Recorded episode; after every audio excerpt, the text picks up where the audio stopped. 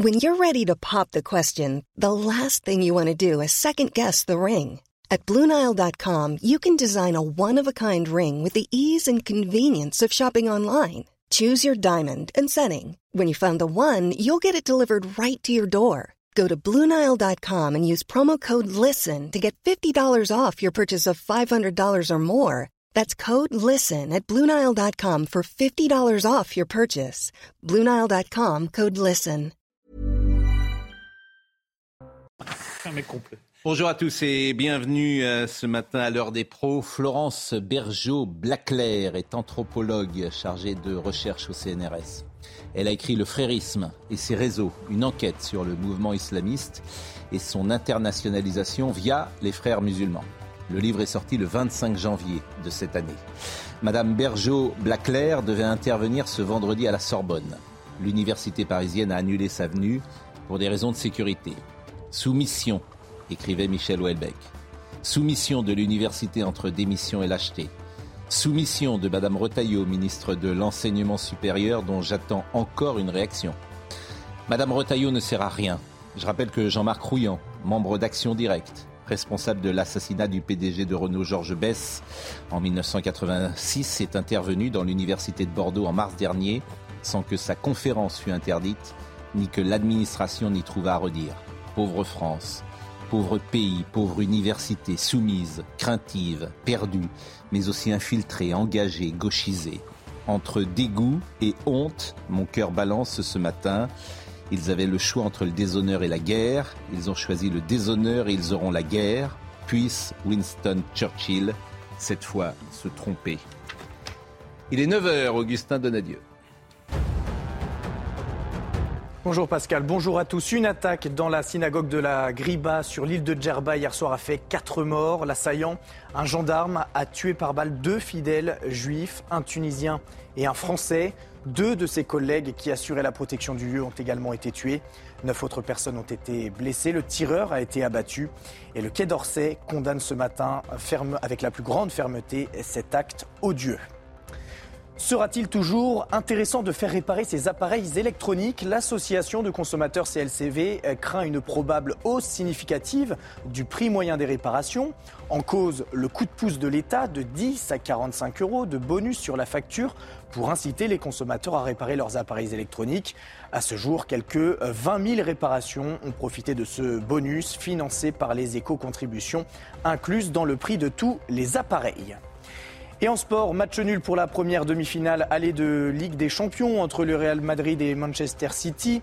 Un partout hier soir à Madrid, ouverture du score pour le Real à la 36e minute grâce à un but de Vinicius Junior. Mais Manchester City parvient à égaliser à la 67e avec euh, Kevin De Bruyne. Match retour mercredi prochain à l'Etihad Stadium. C'est assez décevant d'ailleurs. Anne de Guigné, bonjour, vous êtes journaliste au Figaro, Éric Nolot, Laurent Geoffrin, Dominique Jamet et Gauthier euh, Lebret. Nous sommes en direct ce matin avec Madame Bergeau-Blaclair, que je salue. Bonjour Madame, j'ai lu votre livre, L'enquête aux éditions parues Odile Jacob, enquête absolument passionnante sur le frérisme. Euh, je définis le frérisme écrivez-vous, comme un projet intellectuel, politico-religieux visant l'instauration d'une société islamique mondiale, le Halal Way of Life, formule popularisée par euh, le marché halal international, pourrait être son slogan. Euh, vous avez été interdite à la Sorbonne, vous deviez faire une conférence le 12 mai. Est-ce que vous connaissez la raison? Alors, euh, pour, situer un peu, donc je suis chercheur au CNRS. Euh, ça fait à peu près 30 ans que je travaille sur les normativités islamiques. Je précise en totale liberté. On ne m'a jamais imposé quoi que ce soit au CNRS. Je suis tout à fait libre de choisir mes sujets et j'ai choisi celui-là qui n'est effectivement euh, pas le plus simple. Euh, le problème que nous rencontrons aujourd'hui, c'est qu'il est de plus en plus difficile de rendre compte de nos travaux, de les publier, euh, de les rendre publics, comme ça s'est passé à la Sorbonne où la conférence a été suspendue. Je précise qu'elle n'a pas été annulée formellement, mais seulement suspendue jusqu'à je ne sais pas, à quelle date. Euh, je n'ai pas été prévenue de cette suspension avant que l'organisateur lui-même, puisque c'était dans le cadre d'un DU de laïcité, euh, m'en informe donc lundi soir, donc quelques jours avant que la conférence se tienne. Et surtout, je ne connais pas les motifs de cette annulation, si ce n'est, d'après ce qu'on m'a dit, des questions de sécurité. Euh, Madame Retailleau, je le disais, ministre de l'Enseignement, n'a toujours pas réagi. Vous écrivez L'impact de la montée du fondamentalisme musulman n'est pas circonscrit à la population musulmane. Il a modifié nos comportements, notre façon de penser, en conditionnant notre expression. Nous n'avons cessé de revendiquer notre liberté d'expression, mais force est de constater qu'il y a des phrases qu'on s'interdit désormais de prononcer par peur de souffrir ou de mourir. Cela faisait des siècles que cela, ne, que cela ne nous était pas arrivé. Les offenses aux prophètes de l'islam ont provoqué des bains de sang. Cela a commencé en 92 avec l'accusation de blasphème de Salman Rushdie, suivie d'une fatwa iranienne appelant à sa mise à mort, etc. Et, etc. Euh, votre livre est, absolument euh, passionnant, euh, puisque j'ai envie de dire, et c'est la chercheur que vous êtes, il est factuel. Mais je m'étonne d'abord que vous soyez peu invité aujourd'hui dans l'espace public, puisque je ne suis pas sûr que votre livre, publié chez Odile Jacob, euh, ait eu euh, une quelconque audience auprès des, médias. Comment vous expliquez ça? Alors si j'ai eu quand même pas mal d'articles de, presse hein, sur mon livre qui a été euh, quand même assez bien relayé par, par la presse. Donc ça, je ne peux pas, je ne peux pas dire le contraire. En revanche, c'est vrai que ce que j'ai essayé de décrire dans ce livre, c'est-à-dire la réislamisation disons, l'idéologie euh, produite par les frères musulmans euh, au bout de deux ou trois générations réislamisées, de générations d'Européens et Français en particulier euh, réislamisés. Ça, c'est quelque chose qui, à ma connaissance, n'avait pas, été fait. On n'avait pas mis en regard les textes de la confrérie et, leurs mentors modernes, c'est-à-dire Kardaoui ou Maoudoudi, c'est l'arabe et l'indo-pakistanais. on n'avait pas mis en regard ces textes et les pratiques qui ont cours aujourd'hui. Euh, ce que j'ai voulu montrer aussi, c'était qu'on n'avait pas affaire à un problème de territoire perdu de la République. Ce n'est pas, seulement un problème territorial, c'est un problème sectoriel. Et celui de l'infiltration et de l'entrisme euh, dans les grands secteurs de la société, et notamment, euh, j'en parle assez en détail dans mon livre, à l'université. Donc il n'est pas tout à fait étonnant que ce livre ait eu une réception mitigée à l'université, pour ne pas dire hostile dans certains cas, où euh, des, euh, donc des collègues m'ont, euh, au lieu de réfuter ce que j'aurais apprécié, tout, tout travail scientifique est réfutable, mm. au lieu de cela, j'ai reçu donc des calomnies, des injures, jusqu'à des menaces de mort.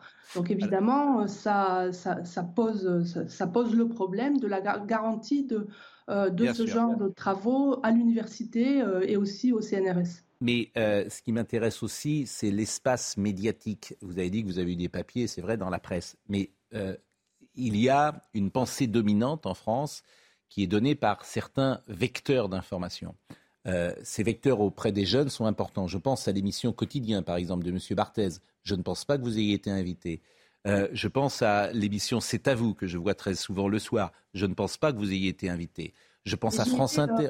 J'ai été mentionné, je pense que après ça dépend, je serai peut-être invité. Euh, mais, je vous assure, je ne pense pas que vous, vous le serez. Hélas, d'ailleurs, je pense à France Inter qui est capable de donner 25 minutes à Monsieur euh, Geoffroy de la Gaderie, je crois, c'est cela, et qui est incapable de vous donner euh, un quart d'heure pour que vous parliez de vos recherches. C'est ça que je souligne et que je souligne souvent chaque matin, c'est-à-dire que il y, a une information et les journalistes n'ont même pas besoin de se, comment dire, de se parler entre eux. On ne veut pas entendre ça. On ne veut pas entendre votre recherche. Elle est blacklistée globalement dans l'espace médiatique. évidemment, vous avez pu avoir des, papiers, certes, mais dans ces organes de presse que je viens de citer, euh, vous n'êtes pas présente. Euh, la montée euh, euh, ce qui est intéressant également, je voulais lire un autre passage euh, sur les trois axes du système d'action du frérisme, écrivez-vous. Le frérisme peut être ainsi défini comme un, système d'action doté indissociablement d'une vision du monde, d'une identité collective, d'un plan. L'islam n'est pas réductible à l'islamisme, l'islamisme n'est pas réductible au frérisme, le frérisme n'est pas réductible à la confrérie, le frérisme n'est pas réductible à un parti politique, il est un mouvement politico-socio-religieux. Voilà, c'est ce que j'essayais de, montrer, c'est qu'on ne pouvait pas en traiter, comme on l'avait fait jusqu'à présent, euh, comme un simple parti politique destiné à jouer le jeu de la démocratie. Les frères sont des mm. théocrates et le frérisme est profondément un projet théocratique. Euh, les frères ne sont pas de grands théologiens, ce sont, euh, euh, c'est plutôt un, système d'action, comme je le décris, qui est mm. supposé donc rassembler l'ensemble des composantes de l'islam sous la sous l'ombrelle de l'Oumma pour l'amener donc vers la société islamique mondiale et mondialisée. Euh, donc effectivement, il y a une vision, la vision de, de l'histoire, la vision du futur qui est euh, dominante, une, une, identité aussi qui fait passer toutes les autres identités euh, de façon secondaire. On est d'abord un musulman et, et, effectivement un plan, c'est-à-dire une trajectoire. C'est ça qui fait la différence entre un, un parti religieux et un parti politique, c'est que dans le religieux, il y a la dimension, c'est le plan de Dieu. On doit bien sûr, bien sûr. Libération, évidemment, vous a attaqué fortement et c'est intéressant de citer Libération, parce que ça participe aux petits soldats de la bien-pensance, bien sûr, euh, qui sont présents et qu'il faut euh, citer. Et Libération donne le là dans nos métiers. Je le dis, évidemment, Libération a peu d'influence sur la société française, mais en revanche, sur la société médiatique, sur les journalistes, etc., bah, ça, c'est représentatif euh, d'un certain courant, même d'un courant dominatant, euh, dominant, bien sûr, dans cette pensée médiatique de ne pas vouloir euh, vous donner la parole. Bah, je vous remercie beaucoup. Vraiment, je rappelle votre livre qui est absolument passionnant aux éditions Odile Jacob. J'imagine que on, a fait ce direct de cette façon ce matin, mais ce serait intéressant de vous recevoir plus longuement peut-être et, et, de parler encore plus longuement de ce livre. Plutôt Moi, je... que de la sécurité, j'aimerais bien parler de mon livre. Ce serait, ce serait formidable. J'ai essayé de, à la fois de parler de votre livre euh, ce matin et en même temps de parler de cette actualité. Hein, euh, J'espère avoir euh, donné envie à ceux qui nous écoutent d'aller plus loin, bien sûr, en, achetant votre livre, en, l'écoutant. Mais je trouve ça, en fait, je trouve ça sidérant ce qui se passe en France dans plein de domaines, et notamment celui-là. Voilà. C'est-à-dire que je faisais le parallèle. Jean-Marc Rouillant va à l'université de Bordeaux et donne une conférence. Et madame, qui est chercheur, ne peut plus entrer à l'université française. Et tout le monde s'en fiche. C'est le énième épisode d'un renoncement, parce qu'il y a eu beaucoup de précédents à cette affaire, à cette suspension qui ressemble beaucoup à une annulation. Et l'islamo-gauchisme, qui devrait être une opinion marginale, est devenu la doxa. En fait, tout le monde se détermine par rapport à l'islamo-gauchisme. Si c'est conforme à l'islamo-gauchisme, vous pouvez entrer à l'université, vous pouvez être invité dans certaines émissions. Si ce n'est pas conforme à l'islamo-gauchisme, vous êtes censuré. C'est exactement le retournement. C'est-à-dire que l'islamo-gauchisme est l'ennemi de la République. On devrait se, se demander si les gens qu'on invite sont en phase avec la République. C'est le contraire. On n'invite que des gens qui veulent combattre et abattre la République. Une conférence en Sorbonne qui est non pas interdite mais suspendue, Madame Blackler l'a rappelé, ça pourrait passer pour quelque chose d'insignifiant. Et au contraire, c'est quelque chose de significatif. Bon, les frères musulmans, c'est l'objet du livre de Madame Blackler. C'est un réseau de propagation de l'islam qui est complotiste, subversif. Euh, donc, il y a quelques années ou quelques décennies, on n'aurait pas été étonné de voir, par exemple, une conférence d'un frère musulman suspendue ou interdite. Aujourd'hui, c'est la conférence d'une universitaire sur les frères musulmans qui est interdite ou suspendue. Ça donne une idée de l'évolution de notre société, une idée qui est plutôt inquiétante. Mais Madame Retailleau, mais ce gouvernement, la lâcheté, ah, bah La lâcheté de ces gens, soumission. Mais où est-elle, Madame Retailleau? Je regardais encore son compte Twitter il y a une minute. Que dit-elle? Que fait-elle? À quoi sert-elle? À rien à rien. Parce que quand on veut. franchement, ça, me met en colère. Mais, Vraiment, je mais quand on veut, Pascal, quand on veut lancer une enquête sur l'influence de l'islamo-gauchisme dans l'université, il y a un cercle universitaire qui dit il n'y a pas de sujet, il n'y aura donc pas d'enquête. Et l'enquête est abandonnée. C'est-à-dire qu'on ne peut même pas se baser sur les faits. Parce qu'à la limite, peut-être que nous nous trompons, mais pourquoi est-ce qu'on ne peut pas établir les faits? Pourquoi il n'est pas possible de mener une enquête intellectuelle pour voir qui sont les propagateurs de cette idéologie et à quel point elle a pénétré l'université? Mais même ça, c'est interdit. Les faits sont interdits. Il faut voir, ça, dépasse aussi les, sujets, voilà, les sujets des frères ou de l'islam. Il faut se rappeler que les, conférences de Sylviane Nagansky avaient été aussi annulées en 2019. C'était plutôt sur les sujets de GPA. Et c'est vrai que l'université, c'est quand même vraiment le lieu. C'est exactement ce qu'elle a dit. La science peut être réfutée. C'est le lieu du dialogue. À la limite que les médias aient chacun leur, euh, et chacun leur tendance et leur couverture. Mais l'université, c'est vraiment le lieu où normalement tout le monde vient dialoguer. Et, on annule toutes ces conférences par crainte de quelques militants qui vont, euh, grosso modo, faire du chahut. C'est absolument infligeant. Le courage, c'est la vertu cardinale parce que tous euh, les autres sentiments découlent de ça. Pas de vague. Mais, Anne de Guigné a parfaitement raison. C'est à l'endroit même où ce genre de choses ne devrait pas se produire que ça se produit. Oui, c'est vraiment le cœur de tout doit être discuté. Euh, je vais vous citer Pierre Martinet, qui a longtemps été à la DGSE, qui dit Je vous écoute, le livre sur euh, les frères musulmans est passionnant. Il a un énième constat. Cependant, personne ne veut donner des solutions pour stopper le triptyque du projet islamiste idéologie, financement, action violente. J'ai été auditionné il y a quelques années au Sénat avec mes préconisations. Je travaille sur ce sujet depuis mon passage au service action de la DGSE il y a 35 ans et j'en parle dans mon dernier livre. Et c'est signé Pierre Martinet. Voilà, c'est-à-dire que même c'est. En fait, je suis effrayé de, de, cette société. Euh, d'ailleurs, vous n'avez pas pris la parole encore, Laurent Geoffrin. Ou euh... interdiction honteuse, oui, bien sûr. Mais c'est pas ça le, le sujet. Bah, si, vous me demandez mon avis, je vous le donne. C'est pas ça. Le, sujet, c'est pas ça pour moi. Bah, le sujet, c'est Madame Retailleau. Le sujet, c'est Elisabeth Borne. Le sujet, c'est le gouvernement de la France. Le sujet, c'est la France, en fait.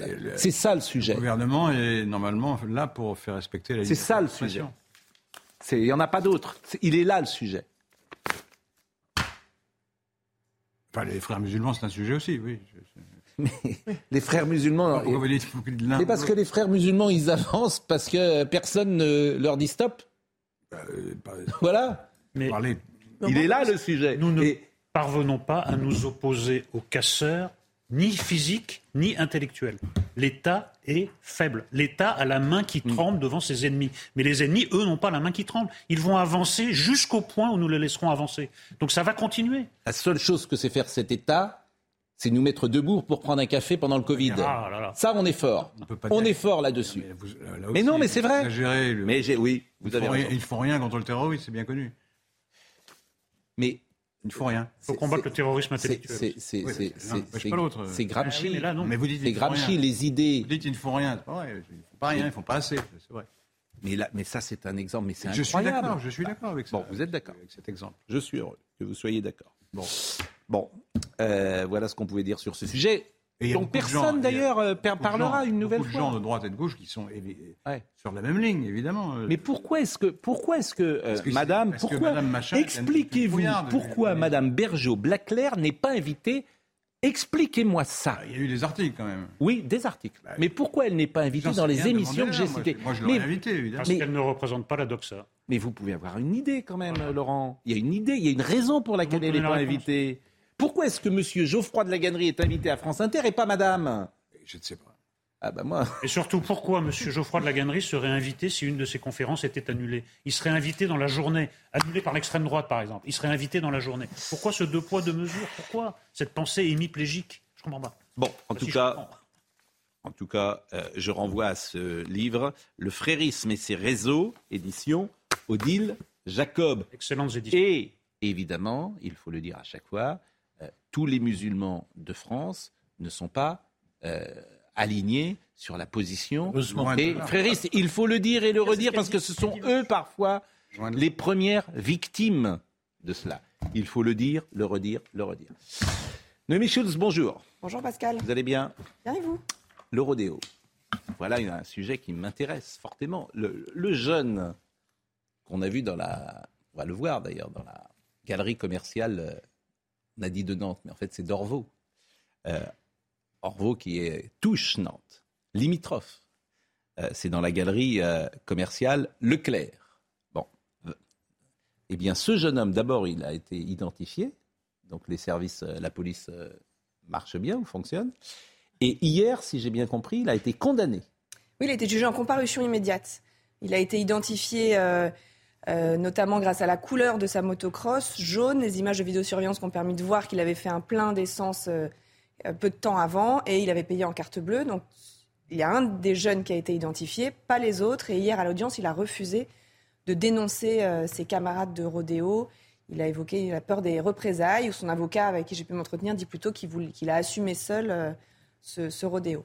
Alors il s'est expliqué, euh, lors de cette audience et euh, il a euh, expliqué a expliqué ce comportement par l'effet de groupe, l'ambiance du moment. Il a suivi le, mouvement et ce sur quoi il a insisté, en tout cas ce sur quoi son avocat a beaucoup insisté, c'est que le danger était, dit-il, hein, très limité parce que il dit qu'il n'a jamais passé la première, qu'il a roulé très lentement dans ce centre commercial où il n'y avait pas beaucoup de monde et que ça a duré peu de temps puisque ça dure quelques dizaines de, de secondes. Euh, ça n'a pas suffi, hein, il a été condamné, mais quand même on précise qu'il était renvoyé devant le tribunal pour conduite sans respect des règles en troublant l'ordre public, ça c'est l'infraction du rodéo urbain, mais qu'il n'était pas renvoyé pour mise en danger de la vie d'autrui. C'est-à-dire qu'au regard quand même des vidéos, Il n'est pas mis. En fait, il n'était pas en danger la vie d'autrui. Ils ont estimé que vu la un- Dans une configuration, moto, dans une galerie marchande, mais tu mets pas en danger. vu la vie d'autrui. configuration C'était pas une heure d'affluence. où il n'y avait pas beaucoup de monde et où il n'allait pas très vite, en tout cas cette infraction-là n'a- infraction-là n'avait pas été Donc il y a retenue des horaires pour pour le les infractions. renvoyer. Voilà. C'est bon à savoir. Est-ce qu'on a des éléments de personnalité sur ce jeune homme? On sait qu'il a 20 ans. Il a 20 ans, il Est-ce est qu'il avait été, est-ce qu'il était connu des services de Il police? avait été condamné une fois pour un antécédent routier en juillet 2021. Mhm. C'était alors une conduite sans permis et sans assurance. D'accord. À Donc, 18 ans. Qui n'était pas. Il commence oui, bien dans la vie, jeune ça, mais qui n'était pas en lien donc avec le. C'était pas un rodéo urbain. D'accord. Mais il tu est conduis mis- quand même sans assurance et sans permis de conduire. Il avait été condamné et c'est notamment pour Il avait ça été condamné à quoi? À du sursis et qui a donc en partie été révoqué. C'est pour ça qu'hier il a été condamné. Donc c'est un mécanicien poids lourd. Il a été condamné donc à 10 mois de prison euh, ferme et 2 mois de révocation d'un précédent sursis, donc 12 mois de prison. Le parquet avait requis euh, 18 mois de prison ferme. Mhm. Euh, L'avocat a mis en avant sa situation euh, familiale, euh, le fait qu'il avait un travail, il est mécanicien euh, poids lourd. Je crois qu'il a une compagne et je ne sais plus si l'avocat m'a parlé d'un hein, d'un jeune enfant, d'un enfant, mais je pardon. je- non, il vient d'emménager avec sa compagne et qui soigne une addiction au cannabis. Et pour qu'il puisse garder son emploi, euh, le, le tribunal a été sensible à ces arguments. Il est donc condamné à une peine de prison ferme, mais qui peut être euh, aménagée, donc avec bracelet électronique, qui Mm. lui permet d'aller travailler. Et le reste du temps, il sera euh, à domicile. Non, mais il aurait pu travailler et puis rentrer en prison le soir, par exemple. C'est une autre manière euh, d'aménager son- la, c'est une autre manière d'aménager pourquoi la Quand il conduisait sans permis, est-ce qu'il avait passé la première? Moi, c'est ça qui m'intéresse. C'est très important. J'ai jamais entendu un argument pareil. Bon. Et, et- et il ne donne pas, évidemment, euh, le nom de ceux avec qui. euh, Non, il ne bon. donne pas le. il a- C'est intéressant parce qu'il dit peur de représailles. Ça a été évoqué à l'audience, me dit son avocat. En tout cas, la peine euh, existe. La peine existe, La c'est de la existe. euh, elle existe. je- J'entends. euh, Il a Il d'abord, il a 20 ans. Je comprends pas, c'est pourquoi on ne confisque pas toutes ces motos. Ça, ça me, ça me dépasse. Bah, j'imagine. Alors ça, je, ne sais pas. Je sais pas si la, si la moto a été... Non, mais les, les les peines de prison les plus agréables, c'est celles qu'on fait chez soi. Oui, je suis, je suis d'accord. Bon, en, en même temps, ce, Non, mais ça va dans le bon sens, faut pas non plus. Bon, voilà, s'il a 20 ans et qu'il a un job et euh, voilà, on veut pas la mort du petit cheval comme disait l'autre. euh, euh, si, si ça pouvait être un signe pour que surtout ça ne recommence pas. Oui, il a- je pense qu'il a, il a évoqué, il a parlé d'une grosse connerie. Je pense Oui. que c'est quelque chose dont effectivement il se, il se Mais ça serait En tout cas, c'est la intéressant. preuve parce que ce qui lui vaut d'être envoyé, c'est Oui. aussi cette vidéo diffusée sur les réseaux sociaux. Donc, Bien sûr. Mais vous savez, moi, ce que je voudrais, par exemple, et c'est que ce jeune homme, je voudrais l'interroger. J'aimerais bien qu'il vienne. Vous pourriez euh, entrer en contact avec lui parce que Proposé à son avocat, en tout cas. D'abord, il a 20 ans et il faut quand même toujours avoir de l'indulgence pour, ces gens qui ont 20 ans. Nous avons eu 20 ans et nous avons sans doute Ça, je fait... suis pas d'accord avec cet argument. Moi, j'ai eu 20 ans, jamais de ma vie, je serais allé dans un centre commercial à faire du rodéo urbain. Oui, mais C'est pas parce qu'on a 20 ans que. euh, on je, suis- d'accord avec vous, mais vous qu'on dites ça parce que vous avez 25 ans. Quand on a le recul et l'âge et la maturité, on est plus indulgent, généralement. Mais c'est vrai. Non, mais tous On les est gens plus 20 ans indulgents, on ne vont plus pas, euh, Bien sûr, ne soignent pas une 20 ans. addiction au cannabis et ne vont pas euh, rouler euh, en mettant la, même Oui, si ça n'a mais pas été enfin, retenu. pas- on peut pas saquer un, ga- un gamin de Mais il faut 20 toujours ans, il faut quand même euh, que ça soit proportionnel. Même. Mais on n'est pas plus Bah, excusé c'est parce qu'on pas, a c'est 20 pas un excès dans l'autre. Voilà. En tout cas, moi, moi j'aimerais l'interroger. Parce que je, vraiment, j'aimerais l'interroger. Voilà. Donc, euh, et puis, euh, peut-être lui-même pourrait être un ambassadeur pour euh, ne, précisément euh, Mais vous seriez pour dire euh, de, ne, ne le faites plus. ou- de ce qu'on voit. J'étais pas à cette audience-là Ouais. qui était hier à Nantes. Ouais. Souvent, les jeunes qu'on retrouve dans ces comparutions immédiates, ce qui est, ce qui est frappant, c'est le, le fait qu'ils n'aient absolument pas euh, imaginé et pensé euh, d'abord se retrouver un jour à être euh, jugé et, et souvent aux, aux conséquences. C'est assez. c'est notamment les personnes qui sont envoyées pour avoir participé à des manifestations et pour avoir à un moment dans le- dans l'effet de mouvement aussi l'effet d'entraînement, il est assez. euh, Sans doute, sans doute. Mais, c'est pour ça que ce serait intéressant, d'ailleurs. maintenant- La question maintenant, euh, pour lui comme pour tout autre dans Mm. son cas, c'est de savoir s'il va recommencer ou pas. On peut imaginer qu'il ne recommence pas. Il a une vie euh, il- professionnelle, après, il une vie affective. même, euh, si, si, s'il devait voilà. recommencer, d'abord, c'est évidemment euh, La révocation. la révocation de- du, contrôle judiciaire, on part en prison. Enfin, c'est. On va marquer une pause. Vous savez ce que c'est une nappe phréatique, euh, Laurent? Oui, à peu près. C'est quoi? Quoi Mais je sais pas. Une nappe phréatique Il y a, par exemple, il y en a en C'est de dessous. l'eau euh, en Oui. sous-sol, oui. Oui. Et en- et il y en a en dessous, à Paris par exemple, il y en a des nappes phréatiques? Oui, je pense qu'il y en a, mais je... Mais il n'y en a pas. À Paris même. Il y en a pas. Parce que tout le monde parle des nappes phréatiques, mais moi j'ai demandé ce matin, je voudrais qu'on soit dans une nappe phréatique. Qu'on fasse un direct dans une nappe phréatique. ben oui. C'est bizarre ce matin, vous. Mais pourquoi? C'est bizarre. C'est un rapport avec le... Non, aucun de moi. Mais comme on va marquer une pause, comme on va marquer une pause, non, mais, parce qu'en fait, je- tout le monde parle de nappe Oui. phréatique. Par exemple, là, il pleut en ce moment, et, et paraît-il, Les ça- ça, se remplissent normalement. Mais oui, euh, non, pas du tout, parce que paraît-il, ça, ça, y a- faut qu'il pleuve beaucoup pour que Oui. ça infiltre. Là, ça infiltre pas assez. Donc. Ah bah quand même, oui. eh non, mais il pleut, il pleut. Non, mais moi j'aime bien ces petites questions tout simples. euh, Il y en a, il y en a partout. Alors bon, Marine Lançon dit je voudrais bien qu'on aille sur la lune. Je sais pas, je vois pas le rapport non plus, mais enfin on va marquer une pause et euh, on va parler d'Adèle Haenel dans une seconde. Je suis venu pour ça. De la manif euh, également des ultras, c'est une bénédiction hein, cette manif euh, des, de l'ultra droite pour le gouvernement et pour la gauche. Ah bah, pour le gouvernement, pas tellement. Ça montre la cacophonie gouvernementale Non. depuis 24 heures. Tout le monde se contredit. C'est une catastrophe. Oui, ça, c'est pas faux. Ça c'est pas faux. Et mais comme on se contredit à peu près surtout, vous avez eu que l'immigration maintenant, le projet arrive. Oui. Ah oui, alors c'est magnifique. C'est un gag. Il arrive en juillet. Il Alors- arrive en juillet en Conseil des ministres Oui, oui. et débattu à l'automne au Parlement. Et c'est un gag. C'est-à-dire que, t'es- en fait, ce gouvernement dit quelque chose, huit jours après dit autre chose, huit jours encore après dit autre chose. Mais enfin, Ça dépend qui est écouté. Soit c'est Elisabeth Borne, Franchement, soit c'est Pascal, Darmanin. Voilà. La veille où Elisabeth Borne Oui. annonce le report, la veille, Oui. Emmanuel Macron dit à ses proches on fera voter Oui, la loi oui. immigration avant le 14 juillet. La veille. Donc, bah, euh, oui. écoutez, franchement. La vérité du jour n'est pas celle du lendemain. Ça, c'est c'est très beau ce que vous venez de dire. La pause. Augustin Donadieu est avec nous ce matin. Il nous rappelle les titres. Le gouvernement promet d'interdire toutes les manifestations euh, d'ultra-droite. Gérald Darmanin a demandé au préfet euh, de les interdire systématiquement tout en précisant que ce serait aux tribunaux de déterminer si la jurisprudence permettait de tenir ou non ces manifestations. Un peu plus tôt, Elisabeth Borne s'était dite choquée par les images de cette mobilisation de samedi à Paris, eh bien qu'il n'y avait pas de motif pour l'interdire, comme expliqué plus tôt par la préfecture de police de Paris. La sécheresse continue de sévir dans les Pyrénées-Orientales. Une cellule de crise va avoir lieu ce matin à Perpignan. La préfecture des Pyrénées-Orientales a annoncé hier le passage de la plus grande partie du département en situation de crise. Dès aujourd'hui, de nouvelles restrictions d'eau entrent en vigueur. Et la rentrée scolaire 2024 sera plus simple pour les boursiers. Les bourses scolaires seront attribuées aux familles éligibles sans démarche. Objectif simplifier les démarches donc pour les familles, mais également euh, pour les agents qui verront les traitements des dossiers automatisés. Cette année, euh, près de 740 000 collégiens et plus de 530 000 lycéens de l'enseignement public bénéficient de bourses. Adèle Haenel, je suis pas sûr que tous ceux qui nous écoutent connaissent euh, le visage, par exemple, d'Adèle Haenel, parce que c'était une comédienne qui faisait des films assez pointus, peut-être des films d'auteur, et que n'a pas fait de série télé, donc euh, elle n'est pas peut-être pas euh, allée dans le cœur encore euh, du, public, mais sans doute n'y sera-t-elle jamais puisqu'elle a décidé d'arrêter son métier d'actrice.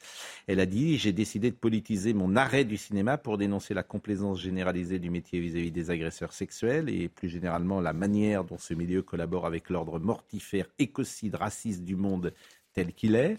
Euh, mais elle et eux, toutes ensemble, pendant ce temps, se donnent la main pour sauver la face des deux pardieux des Polanski, des Boutonnat.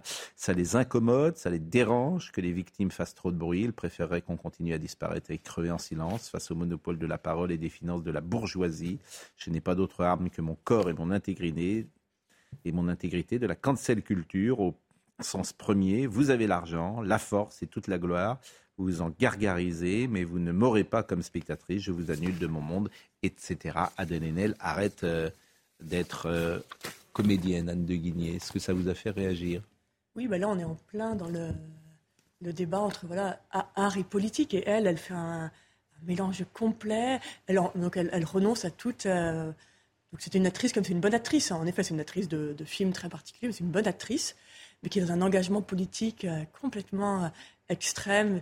Elle a subi elle-même des, elle, voilà, elle a subi des, voilà, d'une agression, elle l'a dit. Donc voilà, je pense que voilà, elle a été très marquée par ça. Et c'est vrai que depuis, elle n'est qu'engagement politique. Et là, on arrive à, à une déclaration euh, qui est effrayante pour qui aime le cinéma. Parce que, euh, évidemment que le cinéma est lié au capitalisme, il faut des financements.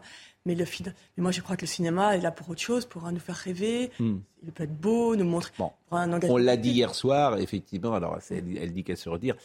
J'imagine, si tu es metteur en scène, c'est peut-être compliqué d'avoir Adèle Haenel sur ton plateau, puisque la militante est passée devant la comédienne, et même pour le public. Est-ce que tu as envie d'aller voir une militante quand tu vas dans une salle de cinéma? J'en suis pas certain. Euh, ça, devait être difficile pour le producteur, pour le metteur en scène de la choisir. Elle a un mérite, c'est qu'elle est cohérente. Je connais beaucoup d'acteurs qui font des mm. déclarations incendiaires mm. pour le système, etc. Mais mm. non, ils touchent quand même leur cachet. Euh, ils sont et jury Elle, dit non, bah, je prends plus. Mais non, mais est-ce qu'elle a le choix politique, c'est pas du tout les miennes, donc. Est-ce qu'elle a le choix? Vous comprenez ce que je veux dire? Est-ce que finalement, elle aurait été encore euh, engagée? C'est une très bonne comédienne. Oui, oui, mais sûrement. Euh, Elle, aurait, tourné. mais, Adèle Haenel a deux amours, comme Joséphine Baker, depuis qu'elle est arrivée sur la, sur la scène et sur l'écran. C'est, le cinéma, c'est la politique. Et elle est arrivée à la notoriété nationale lors de la nuit des Césars, lorsqu'elle a fait un esclandre en quittant la salle, parce qu'elle désapprouvait que Polanski soit euh, récompensé. Et ben donc la politique l'a emporté euh, manifestement sur, sur le cinéma, c'est son droit. On verra bien si ce sont des déclarations qui ne sont pas suivies des faits, ou au contraire, si, comme il semble, si c'est quelque chose de sérieux, si c'est un engagement, c'est son droit. C'est quand même étrange. parce que C'est bizarre.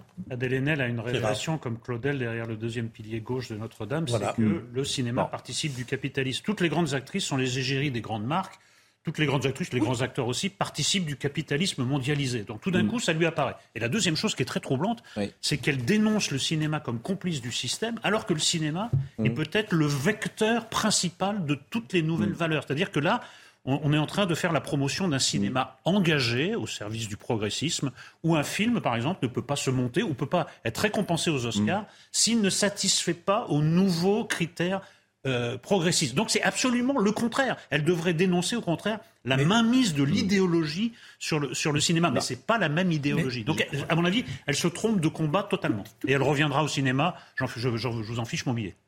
Éric, vous avez peut-être raison, mais c'est assez rare de, voir quelqu'un qui met sa vie euh, en accord avec ses principes. Oui, mais je, je, repose la question a-t-elle le communisme C'est très, voilà. comme demande. Alors, on va voir deux séquences d'ailleurs d'Adèle Haenel, mais ne soyons pas naïfs. Est-ce qu'aujourd'hui, elle serait de nouveau engagée? Ne soyons pas naïfs. En revanche, je dois préciser, puisque c'est Jean-Pierre Versini, qui est un avocat que nous recevons euh, régulièrement ici, qui me le précise, euh, c'est lui qui parle, hein, ce n'est pas moi. Elle n'a pas subi une agression euh, comme elle l'entend, comme elle le prétend, Adèle Haenel. C'est totalement contesté par Ruggia, qui est le client manifestement de Jean-Pierre euh, Versini. Et la garde à vue, me dit-il, a été euh, annulée. La garde à vue de M. Ruggia. Donc euh, le, point, dire. voilà, elle le dit, mais manifestement la justice sur ce sujet ne s'est pas prononcée. Deux séquences d'Adèle Haenel, la séquence César dont vous avez parlé. Le César de la meilleure réalisation est attribué à Roman Polanski pour J'accuse confirme son statut de recordman de la catégorie avec stand d'honneur, Madame Sandrine Kiberlin. Bon, elle était sortie des Césars et puis euh, elle est intervenue il y a quelques semaines avec euh, Révolution permanente. Révolution permanente qui a, qui a quitté le NPA, trouvant le NPA trop à droite. voilà. Pour vous dresser le tableau. Donc, pour le communisme, c'est ça qui est le plus frappant d'ailleurs. C'est ça qui est le plus après, après 70 ans de communisme, il y a toujours une moi je suis toujours communiste. Mais euh, vous ça a tellement bien marché par le mais, passé. Mais pareil, pareil, Adèle Haenel, moi je rêverais de l'interroger. Je rêverais si elle veut venir. qu'elle vienne jusqu'ici, mais mais, je rêverais de l'interroger parce que c'est toujours intéressant d'essayer de comprendre. il y a une chose paradoxale, c'est que le, type même de l'entreprise capitaliste euh, au cinéma, c'est Disney. Oui. Multinationale. alors, tous les films de Disney maintenant sont, sont au cordeau bah sur la lutte contre la, à juste titre, à mon avis d'ailleurs, contre le racisme, contre l'exclusion, contre le, et même contre le profit, il y a des, on va trouver des films où il y aura. Et comment ça, à juste titre C'est un cinéma engagé. Écoutez, ben, on, attend autre chose du cinéma. Non, on, on, attend autre chose du cinéma que de satisfaire si vous voulez supprimer les films engagés, vous allez en supprimer Non, c'est pas ça. Hein. c'est pas ça. C'est, ça devient le critère principal. Moi, j'attends d'abord. Non, c'est pas. Non, c'est pas une émotion artistique. Après, c'est un message. Pas exact. Les films de Disney ne sont pas plus mauvais maintenant. Non, mais le. Eh ben si. Non, mais le progressisme, le progressisme, si j'ose dire euh, le diable est dans les détails. J'ai vu les trois mousquetaires que j'ai adorés. Hmm. Est-ce qu'on est obligé de faire de Porto c'est un bisexuel? Non, c'est pas. C'est pas vraiment dans. Gênant, non, mais, c'est pas gênant, mais c'est pas du tout dans le. C'est pas, chez Dumas, c'est vrai. C'est pas chez Dumas, mais moi ça me dérange pas, mais c'est pas le sujet. Attendez, mais c'est pas c'est pas gênant, mais c'est grotesque. Oui. Un mousquetaire qui en 1628 aurait dit, vous savez, moi je suis bisexuel, il aurait pas fait le long feu euh, chez les mousquetaires. Ah bah, alors là, franchement, je pense que vous vous trompez. En... Ah bah, non. Vous pensez qu'il n'y avait pas de bisexuels chez les mousquetaires?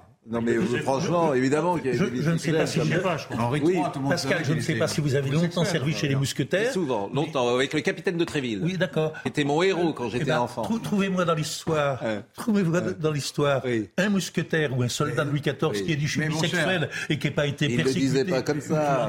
Bah non, bah, pas, comme le Excusez-moi, mais vous vous trompez. Non, non. Bah, les mignons, parlez-moi des mignons. Les mignons d'Henri III. Eh bien, mon cher... C'était des combattants redoutables. Mon cher Laurent, justement, lorsqu'on se trompait sur le sens des mignons et qu'on disait oh c'est des PD, c'est des tapettes. Hein et ben ils disaient non pas du tout, on est des hommes et on est des combattants. Qui disait ça mais, ces mots-là, attendez, ces mots-là n'existaient pas en 1500. Mais ils n'assumaient nullement leur ils n'assumaient nullement leur homosexualité. Le contraire. Ce n'est pas le débat. je ne comprends pas. En plus, les mots que vous avez employés n'étaient pas utilisés par les gens en 1500. Vous avez tout à fait raison. Oui. Très juste. Dans la Dame de Montsoreau. C'était pour me faire comprendre. Dans la Dame de Montsoreau avec Henri III, il y a des mignons. Oui. Mais ils ne sont pas qualifiés comme vous les avez qualifiés. à l'instant, alors. J'adore la Dame de Montsoreau. Et, les mignons passaient leur temps à dire nous ne sommes pas homosexuels. Est-ce que vous vous souvenez de la Dame de Montsoreau avec Nicolas Silberg? Non, mais on dévie du débat. Ah, Est-ce qu'on peut revenir au cœur du débat Moi, je vous dis simplement que le cinéma, quand il veut satisfaire à des critères idéologiques, ça s'appelle un cinéma totalitaire. C'était le cas sous le nazisme. Il fallait que le, cinéma reflète l'idéologie nazie. Sous le communisme stalinien, etc. Donc pourquoi on fait une différence avec le wokisme Eh bien si, avançons. Il y a plein de films engagés qui sont très bons. Je parle de satisfaire à tous les critères. Enfin, l'engagement, je le connais. C'est hein. totalitaire. Et toujours du même côté. Vous avez remarqué? Non, oui. Et les films de droite, ça existe. Ah bon des films des, ah, ils sont mal reçus. Vaincre Des artistes engagés à droite, vous en connaissez vous ah bon Le, crap. Par exemple, Vaincre ou mourir, il y a eu un film. Euh, Vaincre ou mourir, par exemple. qui a été Alors, bien reçu. Deuxième passage de Madame Adèle Haenel, donc qui est à la gauche de l'extrême gauche, et euh, c'était avec Révolution permanente. Aujourd'hui, si le gouvernement commence à agiter euh, le fait de dire que soi-disant cette réforme est euh, féministe, c'est d'autant plus inquiétant que ce gouvernement est en soi composé de violeurs. Donc de base, c'est déjà mauvais signe, on va dire. On dirait carrément que c'est un critère de sélection même. Euh, et dans la mesure où le projet ici, c'est de précariser encore plus les plus précaires et donc, a fortiori, les femmes, c'est carrément le monde à l'envers. Ce qu'on veut, c'est renverser le capitalisme et on a plein d'idées pour ce que pourrait être un monde post-capitaliste, c'est-à-dire communiste. Pour moi, c'est un peu un rêve, mais en fait, si on veut, il faut s'organiser méthodiquement, il faut être méthodique et organisé pour être un facteur de déstabilisation. Et la question pour éthique ou morale, comme vous voulez, de cette grève, c'est de faire en sorte de la gagner. Et pour la gagner, on doit être organisé. Parce que si nous, on n'a pas de plan, eux, ils ont un plan pour nous, en fait. Bon, voilà ce qu'on pouvait dire sur... La condition pour entrer au gouvernement, c'est d'être un violeur. Non, mais bon. C'est inouï. franchement, oui, je sais. L'impunité de ce genre de déclaration est, incroyable, même en faisant la part du, cirque et du théâtre. C'est vrai que la question, c'est qu'on va voir maintenant comment elle a. Pas Allez, on a terminé là, Monsieur Trécourt. Philippe Poutou. Oui, bon. euh, vous avez un cousin d'ailleurs. Hein Comment? Vous avez un cousin. Les frères Trécourt ont un cousin désormais.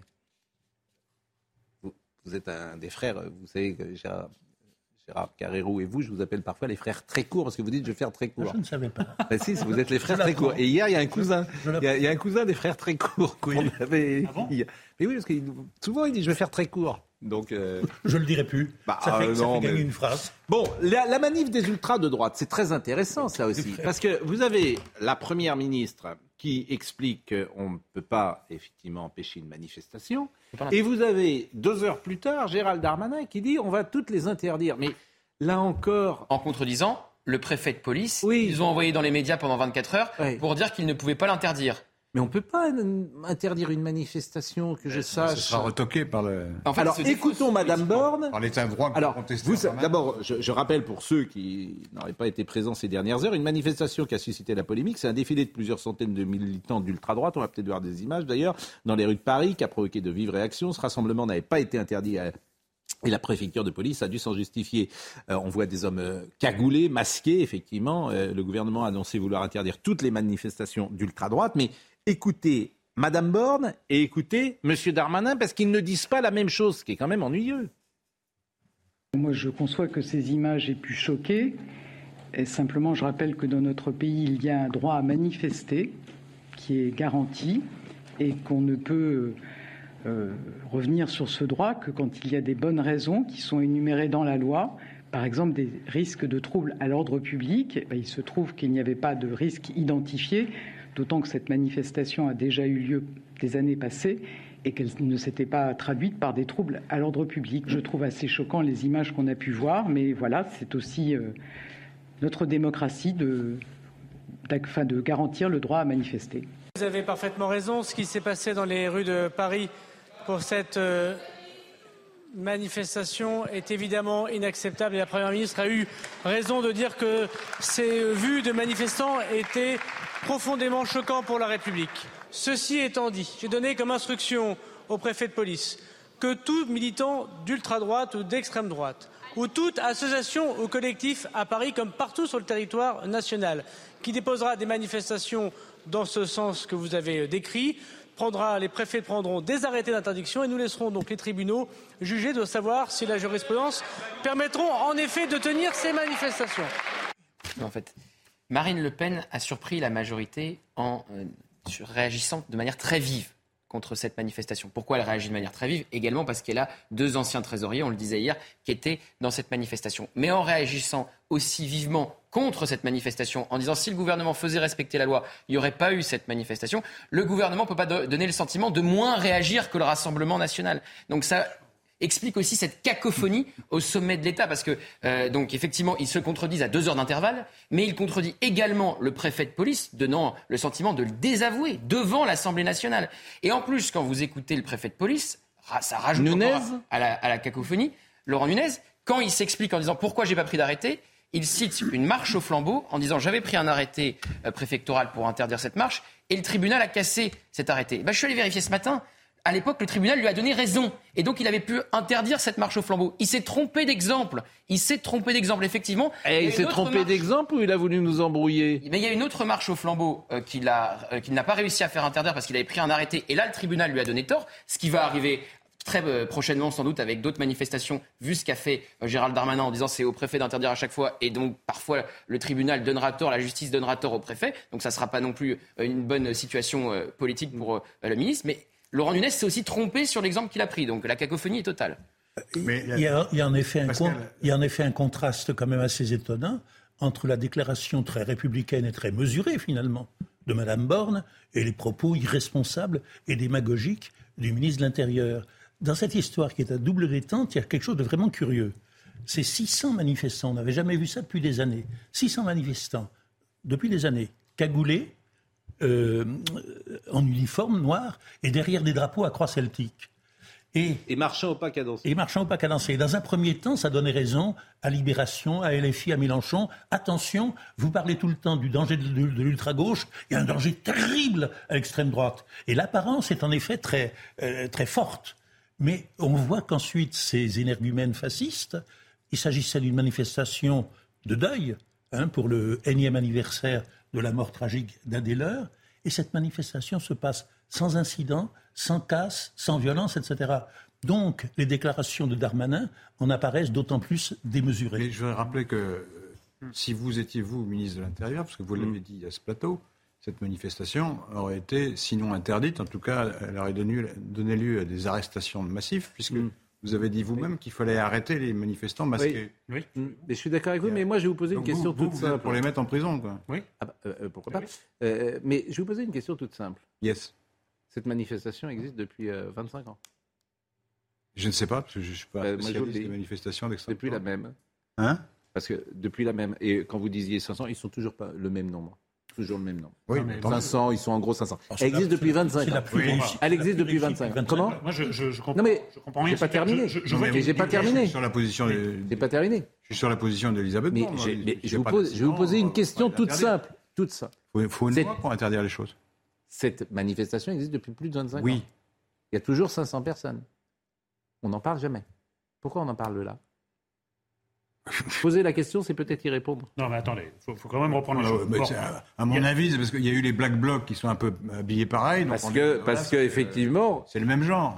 Parce qu'effectivement, il y a toujours instrumentalisation, et c'est mm. pour ça qu'on essaie de donner, disons les choses ici, ne soyons pas dupes, ne soyons pas dupes.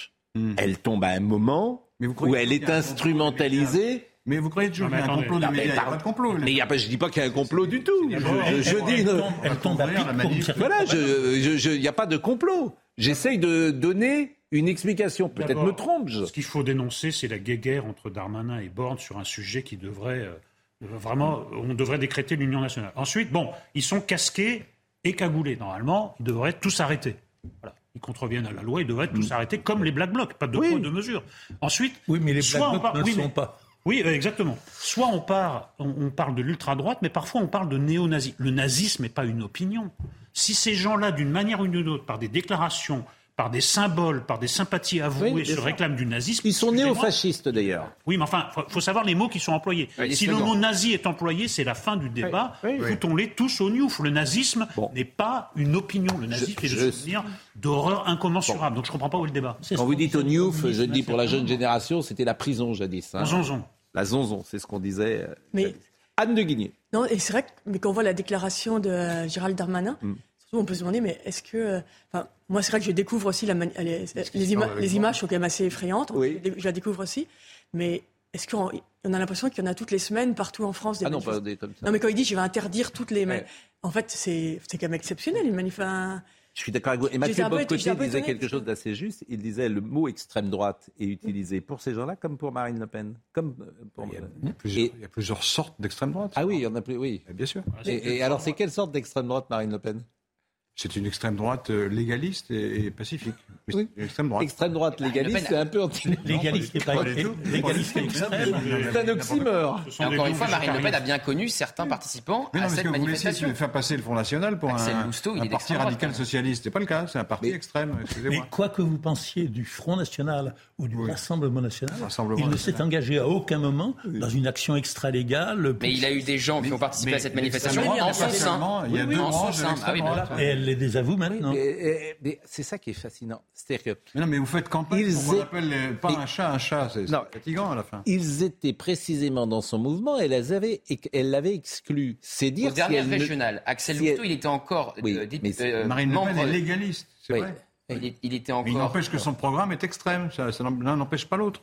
Axel régional, il est encore. Euh, Axel Lousteau, il est encore conseiller régional Île-de-France jusqu'aux dernières élections régionales. Non, ah, je dis pas, arrêtez vos. Euh, ça va, hein, vous êtes réveillés. Hein Dès qu'on met extrême droite, boum, ça y est, vous sortez de votre. Euh, vous sortez de. Laurent, Laurent Geoffrin ne falsifiez pas les de votre. Je n'ai pas dit, je n'ai pas dit que ce programme était très bien. Je ah. dis qu'il ne tombe pas sous le coup de la loi. Bon. On va marquer une pause. Je viens de le dire, j'ai qu'elle était légaliste. On va marquer. On peut être extrême et, et légaliste.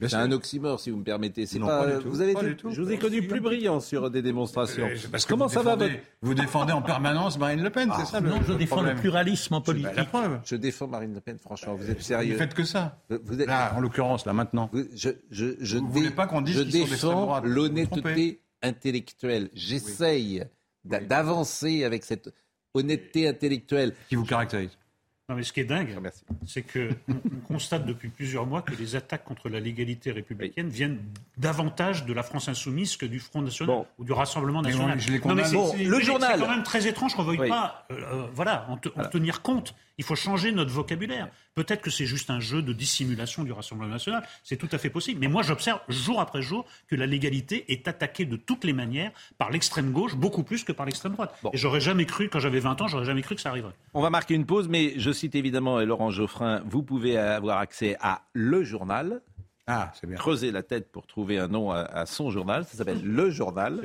trop. Donc, si vous voulez. Là, il a écrit un papier intéressant, les idiots utiles de la censure. De plus en plus, les activistes de divers causes s'en prennent à des tableaux ou à des sculptures, des actes réels ou symboliques qui n'ont rien d'anodin. Quand j'entends le mot culture, je sors mon euh, bol de soupe. Tel est, semble-t-il, le mot d'ordre des nouveaux combattants de l'art pour exprimer leur opposition, pour attirer l'attention. Geoffrin est meilleur à l'écrit. Hein. Il est très bon. Il est meilleur à l'écrit. Il est très doué. On se souvient de la formule initiale. Bon, bon. Donc c'est un excellent papier. Je le trouve un peu, je, vous trouve un peu boomer, un peu conservateur sur ce papier. Ouais, ouais. Un, Ah peu, oui, un peu conservateur, un peu. euh, Pourquoi Parce que je, je défends les œuvres d'art, c'est ça un peu boomer, C'est boomer, ça. un peu. Non, c'est un vestige que- de l'ordre patriarcal. Voilà, voilà, je trouve que encore vous la êtes, culture, la voilà. verticalité. Oui, des Bah. bien Ah connus. Bon, en tout cas, euh, euh, vous avez également parlé de Georges Kiesman. Yes. Euh, hein, Pierre Haïk est décédé, Hervé Témine, Georges Kiesman. Il y avait un très beau livre de Vanessa Sch- Schneider. Oui, absolument. Vraiment que j'ai adoré ce, Mm. ce livre-là qui racontait l'histoire incroyable de Georges Ah Kiesman. Absolument sidérant. Personnage de roman. Personnage de, Mm. effectivement de roman, qui avait défendu euh, Malik qui avait euh, défendu beaucoup d'artistes, qui avait été compagnon euh, de, Mm. euh, peut-être même marié avec Marie-France euh, Pizier. Il était marié avec Marie-France à, Pizier. à l'époque. C'était une figure. hein, de- Non, je le connaissais bien. Vous le connaissiez bien? Eh bien, vous allez nous dire quelques mots juste après la pause. À tout de suite. Quel talent. Augustin Donadieu nous rappelle les titres du jour. Il est 10 heures. Une nouvelle fusillade dans la cité Clovis à Marseille. Deux assaillants ont tiré sur le véhicule d'une mère de famille avant de monter chez elle et de tirer sur sa porte d'entrée. Son fils de 19 ans, dont la chambre se trouvait en face de cette porte d'entrée, a été blessé par balle à la cuisse gauche. Le véhicule des assaillants a été retrouvé calciné avec de fausses plaques. La police judiciaire a été saisie pour tentative de meurtre. Le projet de loi pour sécuriser Internet est présenté aujourd'hui en Conseil des ministres. Filtre anti-arnaque, bannissement des cyberharceleurs ou encore blocage des sites pornographiques pour les mineurs. Au total, le texte contient une vingtaine de mesures. Objectif redonner confiance dans le numérique et protéger les internautes les plus jeunes, les plus vulnérables ou les moins technophiles. Et à l'étranger, Donald Trump a été jugé responsable d'agression sexuelle en 1996. Il devra verser 5 millions de dollars de dommages et intérêts à sa victime, une ancienne journaliste. Après deux semaines de procès, les neuf jurés unanimes ont déterminé qu'il n'était pas responsable du viol de cette femme, comme elle l'en accusait, mais d'agression sexuelle. Ici, tout à l'heure, on sera avec Pascal Boniface, qui est le fondateur et le directeur de l'Institut des relations internationales et stratégiques, l'IRIS. Et si on parle euh, Messi, c'est pas pour parler football, c'est euh, pour savoir si le transfert de Messi doit s'expliquer pour des raisons politiques, géopolitiques. Et il sera avec nous dans une seconde. 500 millions d'euros par an. Messi pourrait euh, gagner 500 millions Voilà. d'euros par an s'il signait en Arabie Saoudite. Fallait courir quand vous étiez jeune, Pascal. Vous Oui, courir bon. davantage. mais juste avant cela, puisque vous parliez de Georges Kiechman et euh, tout à l'heure, euh, Noémie Chose qui était présente, elle est revenue pour peut-être aussi nous dire un mot. Vous disiez, vous l'aviez bien connu. Et c'est vrai qu'en deux mois, Pierre Haïk, Hervé Temim, Georges Kiechman, c'est une histoire du barreau qui, euh, qui, qui, qui s'en va. C'est un orateur euh, né, quoi. Il avait un don absolument incroyable. Et, et- et il était aussi bon euh, en privé, comme ça, dans les, dans les repas. là. Il était d'une drôlerie incroyable. Et euh, c'est un conteur. Il racontait des histoires comme ça, sans, tout en étant pratiquant constamment l'autodérision. Mais euh, vous, passiez un déjeuner ou un dîner avec lui, vous sortiez euh, ébloui quoi, par son brio et par sa, drôlerie, son humour. Mais il a, eu un, défaut, c'est qu'il est devenu ministre. Il voulait devenir ministre. Parce qu'il il est, d'origine extrêmement modeste, comme vous savez. En plus, son père a été déporté à Auschwitz, sa mère s'occupait beaucoup de lui. Il a vraiment une, ambiance, une, une enfance terrible. Et, et- et venant de ce milieu euh, pauvre et persécuté, il a réussi à aller au sommet de la société. Donc le fait de devenir ministre, c'était un républicain, euh, avec une fibre. Ministre de. Mitterrand. hein. Ministre de Mitterrand. Mais Mitterrand avait déjà euh, Badinter et, et Dumas, donc il ne pouvait pas lui donner le Marocain. Il n'a même pas été ministre, je crois. Il était ministre délégué. Il ministre délégué. Avait toujours un ministre au-dessus de lui. Ouais. Parce que Mi- Mitterrand disait pour le droit, euh, Oui. j'ai Badinter, et pour le tordu, Non, Dumas. c'est le canard enchaîné qui le disait. Mitterrand- Non, c'est Mitterrand qui dit. Je crois que c'était le travers, d'ailleurs. Pour le crois pas. travers, j'ai- pour le droit, j'ai. Ah bon, et était le troisième, et du coup, du Ouais. coup il n'y avait Non, pas mais de place c'est- pour lui. Quoi. Donc il était Compagnon- sous-ministre. compagnon de euh, Françoise Giroud Oui. hein, et Vanessa Et de Pierre France, surtout. Oui, alors pas dans, Pas dans les mêmes termes. évidemment, parce que quand je dis compagnon de François Giroud, ils étaient, euh, Absolument. voilà, ils étaient euh, ensemble, si, si j'ose m'exprimer ainsi. Et vraiment, ce livre de Vanessa Schneider est un très joli livre hein, euh, qu'elle a écrit. Et puis, il habitait, je crois, boulevard euh, Saint-Germain, et il était très fatigué ces dernières années. Philippe Mm. Labro l'avait rencontré, il avait écrit d'ailleurs sur lui dans une de ses euh, chroniques, et c'est une histoire du, une histoire française vraiment. hein. Il a été marié avec Marie-France Pizier, oui. C'est une histoire française, Georges Kiechman. Oui, c'était un peu une réparation pour lui. quand Mitterrand a bien voulu lui donner un poste dans le gouvernement, hein, parce qu'il était très amer de la préférence qui avait été donnée pendant longtemps à Badinter et à Dumas.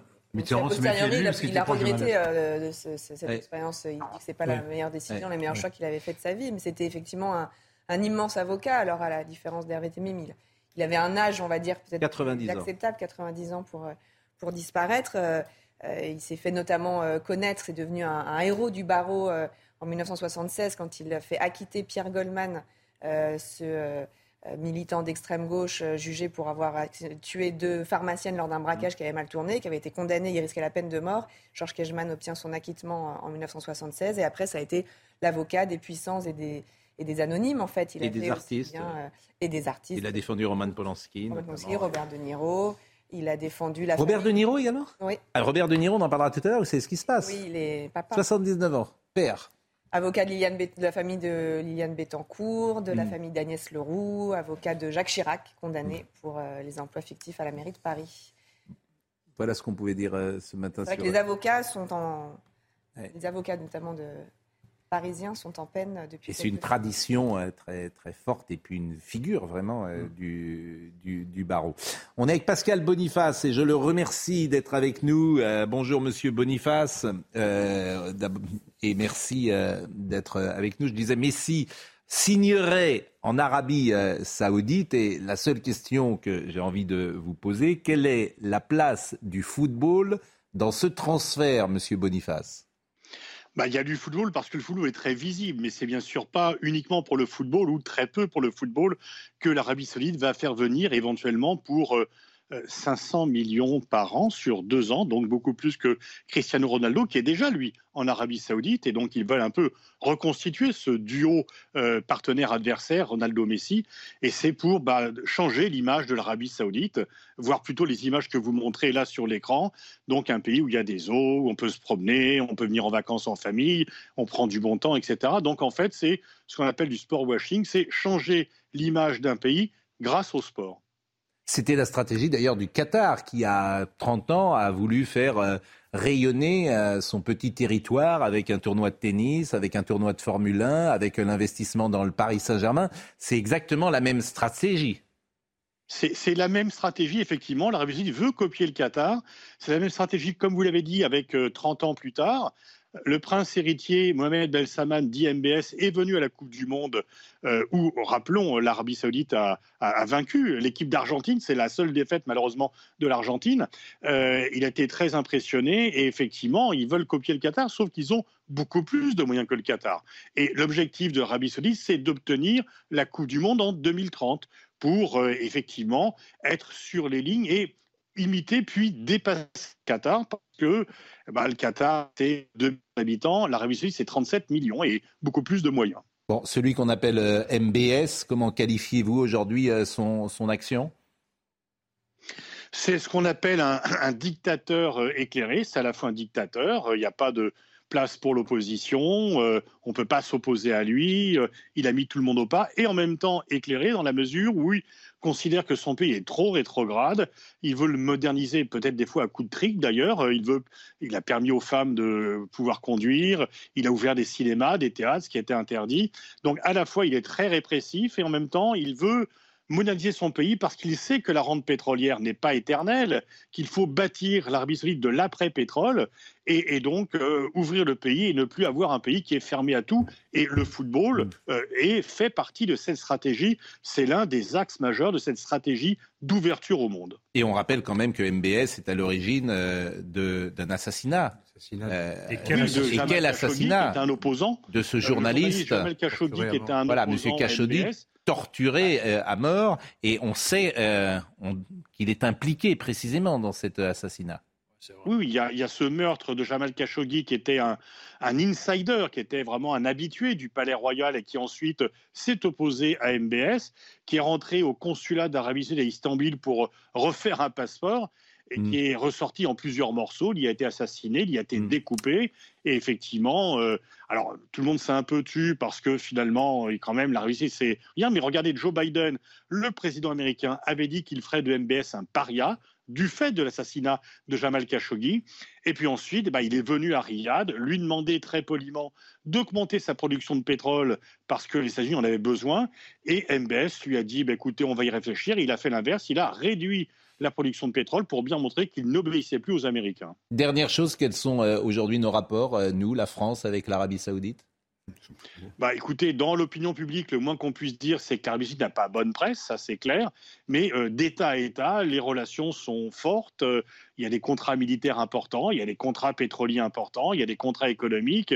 Et donc, effectivement, c'est la réelle politique. Il y a des bonnes relations d'État à État entre la France et l'Arabie saoudite. La réelle politique. Et après, euh, chacun, effectivement, pense ce qu'il veut. Fin de carrière. Hein, Pour Messi? Oui, parce que déjà, passage au Paris Saint-Germain est très décevant. Et puis on a un peu l'impression que maintenant, les fins de carrière, ça consiste à passer deux fois à la banque.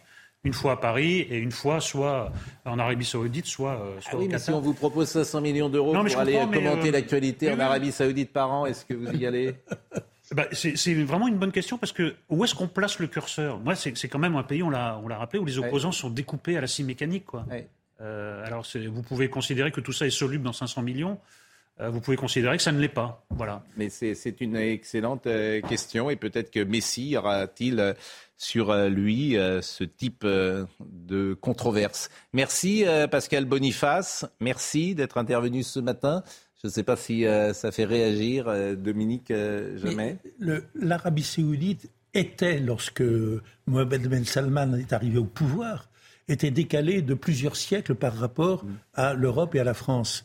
Et il essaie, bon, c'est un tueur, comme Pierre le Grand en Russie, mais il essaie de faire rattraper euh, à l'Arabie Saoudite le retard. Non, mais ce que je retiens dans ce que dit Pascal Boniface, c'est voilà, c'est la réelle politique.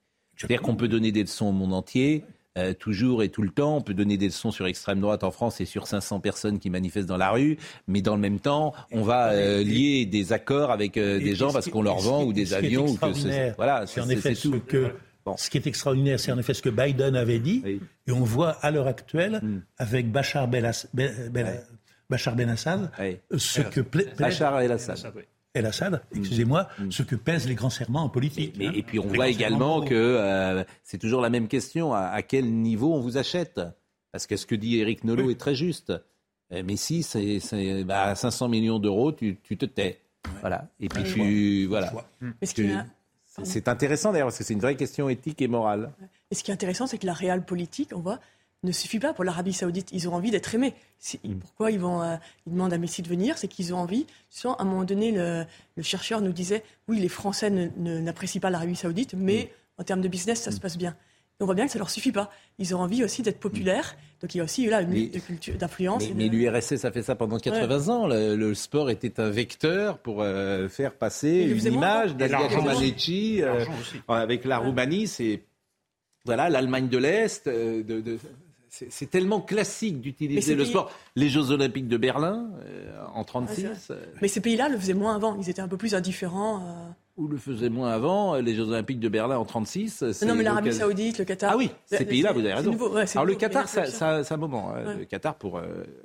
Bah, en fait, c'est après, c'est après l'invasion du Koweït. Hmm. Ces petits pays ont, vu leur fragilité et ils, pour avoir un rayonnement c'est que le Koweït euh, était massacré en 24 heures.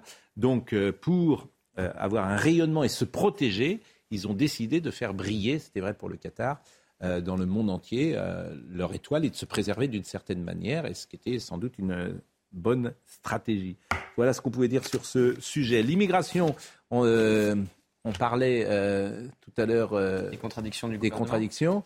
Euh, c'est mieux que sur la manif d'ultra droite parce que sur la manif d'ultra droite ils se sont contredits en trois heures. Là c'est en trois semaines donc oui. et il y a du progrès. Non mais c'est enfin je vous assure c'est l'affaire cette loi d'immigration ah, c'est qui en dans laquelle en plus il y a pardonnez-moi il n'y a pas grand chose. Bah, c'est-à-dire qu'ils font du en même temps. Donc quand vous faites du en même temps, euh, c'est compliqué de trouver une majorité. C'est-à-dire que euh, la gauche euh, vous juge trop brutal, inhumain, et la droite vous juge trop laxiste. Donc oui, c'est il n'y aura pas de majorité. si je comprends bien, le projet de loi sur l'immigration, elle a demandé au ministre de l'Intérieur de relancer les concertations afin de présenter un projet de loi en juillet prochain.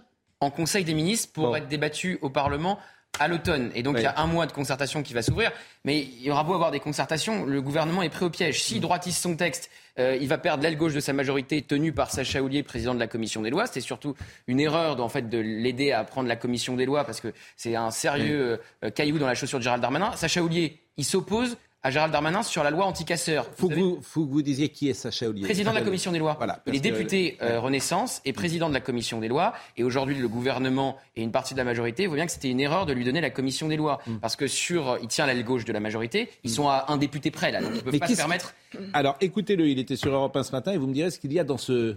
Dans... David Lisnard était ce matin sur Europe 1 et il s'est exprimé sur ce projet d'immigration on sent qu'on est dans des, dans des postures de communication. C'est ce qui crée un trouble civique, si vous voulez. L'immigration est devenue un, problème majeur. On a, la France a, accueilli de façon plus ou moins contrainte 500 000 personnes l'année dernière, 500 000, hein. euh, ce, qui est, ce qui est un record. Donc il faut couper le, robinet de l'immigration aujourd'hui, dans l'intérêt de l'équilibre de la société française et dans l'équilibre même des, des émigrés qui nous Dans l'intérêt de l'équilibre, sinon, sinon que, se passera-t-il? enfin, Tout ce qu'on voit, c'est-à-dire des ghettoisations, des explosions d'insécurité, ça a été reconnu par l'exécutif l'été dernier, souvenez-vous.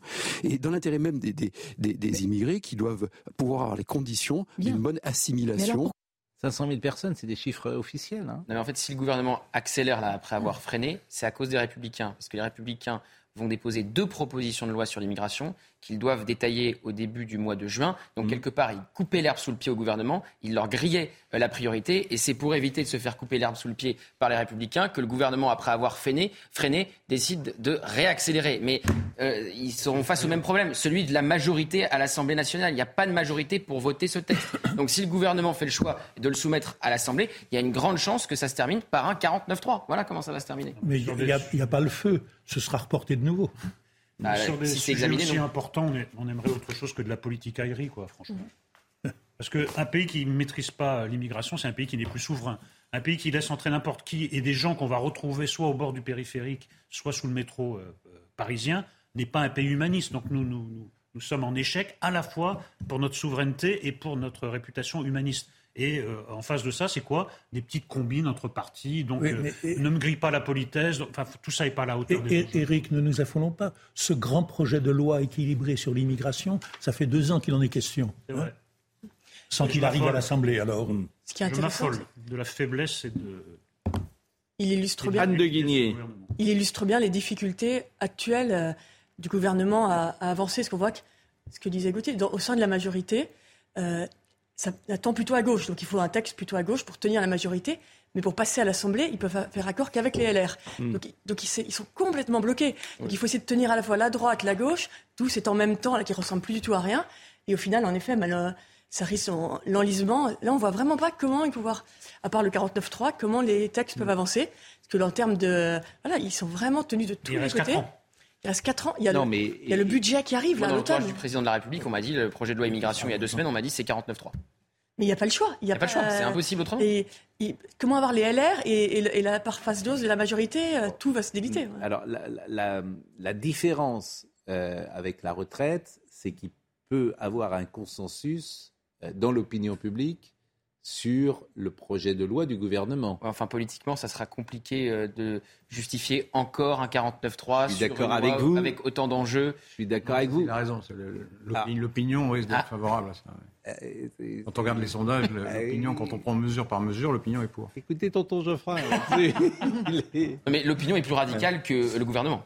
L'opinion est sans doute plus radicale, mais elle pourra accueillir ça comme euh, allant dans le bon sens. Oui, elle sera moins effectivement. Donc euh, l'enjeu, pardon Les républicains voudront s'y opposer par principe. Oui. Ils ne voudront pas aider euh, Emmanuel Macron, son gouvernement, surtout sur un sujet pareil. Non, mais le 49.3 apparaîtra comme moins autoritaire que celui sur hmm, hmm. Peut-être. Bon, qu'est-ce qu'il y a dans cette, par définition, on ne sait pas ce qu'il y aura dans cette, ah bah, dans cette loi. il y aura, par exemple, est-ce qu'il y aura des quotas? Euh, c'était pas dans euh, la donc, euh, mouture du projet. Et l'essentiel, c'est des quotas. par Gérald Darmanin. Ce qu'il y avait mm. à la fois. Alors, les mesures de droite, c'est limiter le nombre de recours quand vous êtes sous obligation de quitter le territoire. On est à 12 aujourd'hui. Gérald Darmanin mm. voulait passer ça à 4. Et puis, mm. les mesures plus à gauche, mais qui plaisent aussi aux MEDEF qui essaye d'influencer les députés et les sénateurs LR, c'est la fameuse régularisation des travailleurs sans papier dans les métiers en tension. Oui, mais c'est toujours pareil. Le MEDEF, les, les, autres mesures plus fermes, le retour d'une double Il pense à, son, à ses restaurants, il pense à son job. Le MEDEF, circulé, non, mais... Voilà, le, MEDEF, mais il ne voit pas que des... quand tu... Quand vous avez quelqu'un qui est là depuis 5 ans, dont les enfants sont à l'école et qui est intégré à la société, c'est un peu normal de le mais, mais, c'est toujours pareil, c'est le signe que vous donnez. Si vous régularisez ces jeunes gens, vous les avez pour toujours. et, on doit avoir un débat national là-dessus, c'est tout. Non, mais, bien intégrés, c'est pas gênant. Il y, a le niveau de. On doit avoir un débat national. Moi, je pense qu'il faut un référendum. Il y a le niveau de l'Assemblée et du gouvernement. Il y a le niveau de l'opinion. Hmm. Dans ce pays, le nôtre, comme dans d'autres pays européens, à l'heure actuelle, il y a une forte majorité de gens, forte, qui trouvent qu'il y a trop d'immigrés. D'où la difficulté pour le gouvernement. Il voudrait bien être humain, euh, faire marcher l'économie et néanmoins être répressif. C'est impossible de concilier tout cela. Et le euh, projet de loi, quel qu'il soit, ne satisfera pas la totalité de l'opinion, ni même la majorité. Convenez que le débat sur l'immigration existe en France depuis combien de temps? 40 ans? Je, peux dire une chose? Depuis que le Parti communiste sur le, sondage. Bon, euh, et, manifestement, on n'a jamais trouvé ni la bonne loi. Il y a eu combien de lois sur l'immigration? 25. Et ni la bonne solution. Voilà. c'est très difficile aussi. Non, ça peut être très facile. Non. Mais encore faut-il. Quand on a le sondage des deux tiers, il y a deux tiers des gens disent qu'il y a trop d'immigrés. Euh, mais ces deux tiers se divisent en deux tiers. Hmm. Deux, avec des positions différentes. Il y a ceux qui pensent qu'il y a trop d'immigrés quoi qu'il arrive. Hmm. Et il y a ceux qui pensent qu'il y a trop d'immigrés parce qu'ils ne sont pas assez intégrés. C'est pas exactement la même position. Vous voyez ce que je veux dire? Oui, oui, très bien. On considère que euh, donc l'immigration peut être bien si elle mène à l'intégration. Il dit le problème c'est que ça ça mène pas à l'intégration. Disons les choses autrement et très simplement. Il n'y a pas en France à l'heure actuelle un souhait général de voir plus d'immigrés arriver. oui, mais si vous interprétez ce que je viens de dire, oui, mais si vous interprétez ce que je viens de dire, si vous prenez des mesures d'intégration en acceptant l'immigration, ça sera probablement accepté par l'opinion. Mais comme elles sont insuffisantes pour les immigrés ou les descendants d'immigrés qui sont, déjà là, on peut, difficilement, on peut difficilement espérer qu'elles seront miraculeuses pour ceux qui vont arriver. Bon, dans l'actualité aujourd'hui, euh, je voulais vous parler de Robert De Niro, qui a annoncé qu'il avait un septième enfant. Il a 79 ans. On ne parle pas de Trump alors? Dans l'actualité aujourd'hui, je voulais vous parler de Donald Trump. Donald Trump qui a été condamné la loi, quoi. par euh, l'agression. C'était dans ma liste de sujets, c'est vous. Mais, mais, vous savez, moi, je suis. Mais ça pas permis. On parlera de Donald Trump, on parlera de Robert De Niro après. Bon, nous allons parler, puisque vous le souhaitez, de Donald Trump qui a dit Je n'ai absolument aucune idée de qui est cette femme. Ce verdict est honteux. C'est la suite de la plus grande chasse aux sorcières de tous les temps. Donald Trump a été condamné. C'est l'ancien président des États-Unis. Il était jugé hier responsable d'une agression sexuelle sur une ancienne journaliste. Les faits remontent à 1996. Après deux semaines de procès et trois heures de délibération, Donald Trump a été jugé responsable par le tribunal civil de New York. C'est ça qu'on comprend mal. C'est-à-dire qu'il n'y avait pas de suite pénale, mais là, euh, le droit américain, est tellement complexe. Voilà. C'est prescrit au pénal. Oui, mais alors comment C'est prescrit au pénal, mais alors comment tu euh, peux Une nouvelle loi. Non, mais il faut dire aussi pourquoi il a été condamné, parce que d'abord c'est à l'unanimité du jury où il y avait six hommes et trois femmes. Oui. Premier point. Deuxième point, il y a eu dix témoins, hommes ou femmes, mhm. qui ont, euh, sont venus dire cette jeune femme, c'est à l'époque, c'est plainte d'avoir été agressée par Trump. Oui. Ce qui tend à accréditer quand même ce qu'elle dit. Parce que mhm. Trump dit c'est un hoax, c'est une, invention qui a été euh, euh, comment dire, produite pour les besoins de la cause. 20 ans après, ça n'avait jamais existé, etc. Sauf que vous avez 10 témoins qui disent le contraire. C'est pour ça qu'il a été condamné. je crois que tout simplement, elle l'attaquait en diffamation. Non, il y avait les deux. Elle attaquait pour, pour viol, elle l'a pas eu. Et pour, pour, agression sexuelle, elle l'a eu. Et pour diffamation. Et pour diffamation, parce qu'il niait l'agression. Et autre point, c'est l'interview. Il a été condamné à cette amende importante. 5 millions. millions. de dollars. Monsieur Trump, dans une interview, a dit écoutez, c'est normal, les hommes de pouvoir peuvent se servir des femmes comme. Euh, comme ils l'entendent. Donc je pense qu'il fallait lui envoyer un message à M. Trump, parce qu'en fait, les hommes de pouvoir ne peuvent pas se servir des femmes comme ils l'entendent. Voilà. Non, puis il a dit c'était pas mon genre. On peut se dire que si ça avait été son genre, il l'aurait violé. Non, il est odieux, il est grossi, en plus. Le jury a estimé que Donald Trump n'était pas responsable d'un viol sur la journaliste dans une cabine d'essayage, mais d'une agression sexuelle. C'est la première fois que l'ancien président accusé dans, par le passé d'une vingtaine, par une vingtaine de femmes d'agression sexuelle ou de gestes déplacés paye les conséquences judiciaires de telles accusations. Il devra verser une indemnité de 5 millions de, dollars de dommages et intérêts. Après le verdict, c'est une journaliste, elle s'appelle E. Jean Carroll. Ça se passait en 96. Hein. cette victoire n'est pas seulement pour moi, mais pour toutes les femmes qui ont souffert parce qu'elles n'ont pas été crues euh, dit-elle. Bon, quelles conséquences sur la vie politique pour Trump? Je crois qu'on en est plus. Les gens qui ont décidé de voter Trump continueront à voter Trump. Et ça qui est un peu effrayant, c'est que je pense sur la, sur la moralité de Trump, je pense qu'il y a peu de, il y a peu de débat. Mais ce qu'on voit, c'est que les, les républicains euh, fans de Trump, mm. c'est simplement une, justice politique mm. tenue par les démocrates. Mm. Et d'ailleurs, vous regardez les commentaires euh, des, des cercles d'influence très Trumpistes, ce n'est que ça. La, la, justice est politique, les démocrates, c'est la chasse aux sorcières. Et en fait, ce pays qui est tellement divisé, et malheureusement, on, sent que la, division ne fait que se renforcer. Et on pourrait se dire, bon, une décision pareille, voilà, c'est quand même important, la justice dans un État. En fait, non, les, ça, ça, nous fait trembler, ça ne fait en rien, ça ne modifie en rien les opinions. Euh, on ne voit pas comment le, on voit pas comment le pays peut évoluer. Il faut se rappeler que Bill Clinton a failli être euh, victime d'un impeachment pour une relation sexuelle consentie. Pour avoir menti. Oui, pour, avoir, menti. Oui, à propos d'une relation sexuelle consentie. Oui, mais c'est pas là. Oui, mais là, Trump, il vient, il a, il Vous biaisez. Il vient d'être convaincu de mensonge, Trump. C'est un biaiseur. Il vient d'être convaincu de moi, il a été condamné pour diffamation. Un biaiseur, Geoffroy. Ah, oui. il a énormément d'affaires encore. Pas vous, pas ça, franchement, Eric Nolot. Ça marche bien, votre livre sur. Euh, ça marche très bien. Sandrine Rousseau? Ça marche très, très bien. Bon. Je, je suis accusé de misogynie, puisqu'on est arrivé à un point où si vous critiquez une femme, eh bien, vous êtes misogyne par principe. Bon, et euh, on en a parlé euh, la semaine dernière, euh, publié chez Léo Cher. elle n'a pas porté plainte contre vous, il n'y a pas de diffamation. Pas encore, pas encore. Moi, ce que je dis, c'est factuel. Hein. Elle, a, usé du mensonge et de la manipulation pour éliminer tous ses adversaires politiques. Je pense que c'est tout à fait prouvable. Mais je suis plutôt disponible, pas pour euh, en discuter dans un tribunal, mais un, débat. Mais avec Madame Rousseau Avec Madame Rousseau, sur votre plateau, si possible. Mais écoutez, Madame Rousseau, mais on lance tellement d'invitations, c'est autant de bouteilles à la mer. Les gens, ils ont peur de venir. Euh... Elle n'a pas beaucoup de succès mondain, je trouve. Elle a tout à y gagner, Madame Rousseau. Euh, nous ne sommes pas mondains, on n'est pas comme vous. Nous, on ne vit pas dans, des beaux quartiers, entre nous, l'entre-soi parisien. Vous habitez Rappelez-moi hein Il habite un quartier malfamé du 7e. Je n'ai absolument aucune idée de qui est cette femme. Je répète ce qu'a dit Donald Trump verdict est honteux. C'est la suite de la plus grande chasse aux sorcières de tous les temps. Fake news. Euh, Robert De Niro. Est-ce qu'on a euh, une image ou euh, l'interview de Robert De Niro? Ah, On n'a pas d'interview de Robert De Niro. 79 ans. Il est responsable. En, pleine jeunesse. Il est, plein, il est responsable. Comment ça, il est responsable? Il est irresponsable. Pourquoi vous dites qu'il est responsable? Parce que l'espérance de vie étant ce qu'elle est, bah oui, mais il a voulu... ce, ce, gosse va, va avoir un père pendant quelques années. Quoi. Et alors? Et alors? Ah et alors, peut-être que sa la mère, ah c'est peut-être, c'est, peut-être un cadeau qu'il fait à, cette femme. Ah, c'est la vie, peut-être. Cela. Vous, connaissez la vie qui continue. Pas vous, en faites beaucoup. Mais non, peut-être que cette femme a voulu un enfant de Robert De Niro. C'est pas un cadeau, un gosse. C'est quoi cette conception? Peut-être peut-être qu'il a envie de profiter de son père euh, euh, au-delà de l'âge de 10 ans. Je trouve ça complètement irresponsable. Mais pourquoi vous jugez? Ben, je vous donne mon avis, je suis là pour ça. Oui, mais c'est Toute la journée vous me demandez de juger, mais là tout d'un coup. Mais la vie est là, la vie est plus forte un an. Lorsque l'enfant paraît. Non, mais arrêtez, très bonne pièce. C'est une très bonne pièce, mais non, c'est une très bonne pièce, mais très sarcastique. Hein, Lorsque l'enfant paraît. Vous, connaissez le, vous connaissez le dialogue entre Corvisart et Napoléon à ce sujet? Non. Bon, Corvisart était le médecin de l'empereur, hmm. et Napoléon, à 40 ans, craignait un peu, s'étant marié avec Marie-Louise, craignait un peu d'être stérile, et il demande à Corvisart, son médecin est-ce qu'on peut toujours avoir un enfant à 50 ans? Corvisart, oui, oui c'est possible. Euh, est-ce qu'on peut être le père d'un enfant à 70 ans?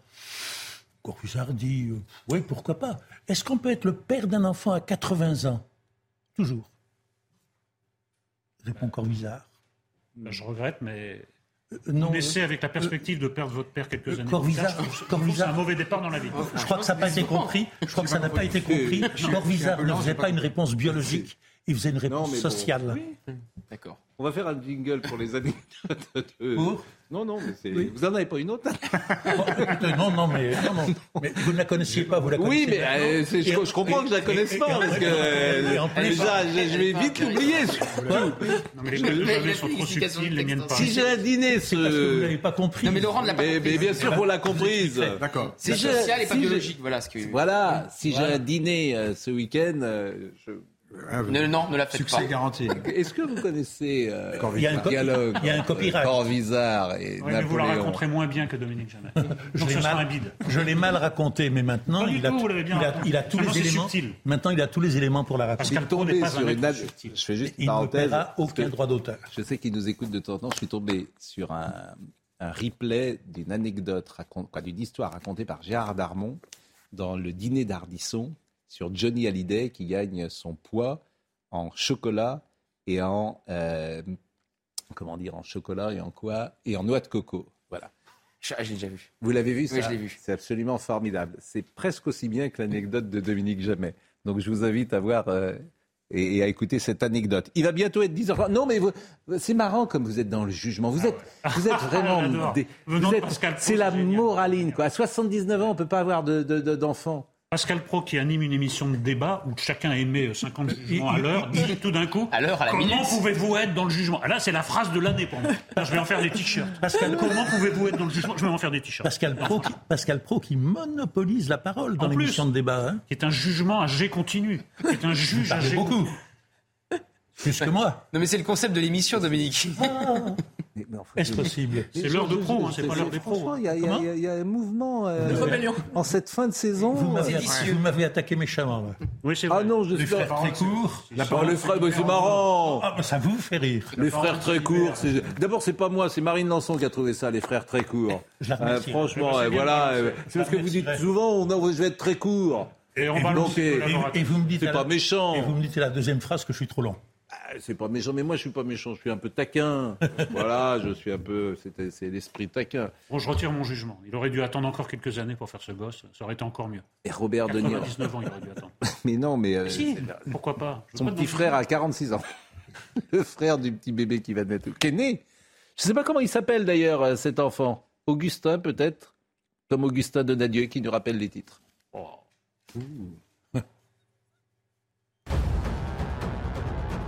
Une conférence pour un livre sur les frères musulmans suspendu à la Sorbonne. Son auteur, la chercheuse Florence Bergeau-Blacker, euh, devait présenter vendredi son livre sur le- les réseaux de l'organisation.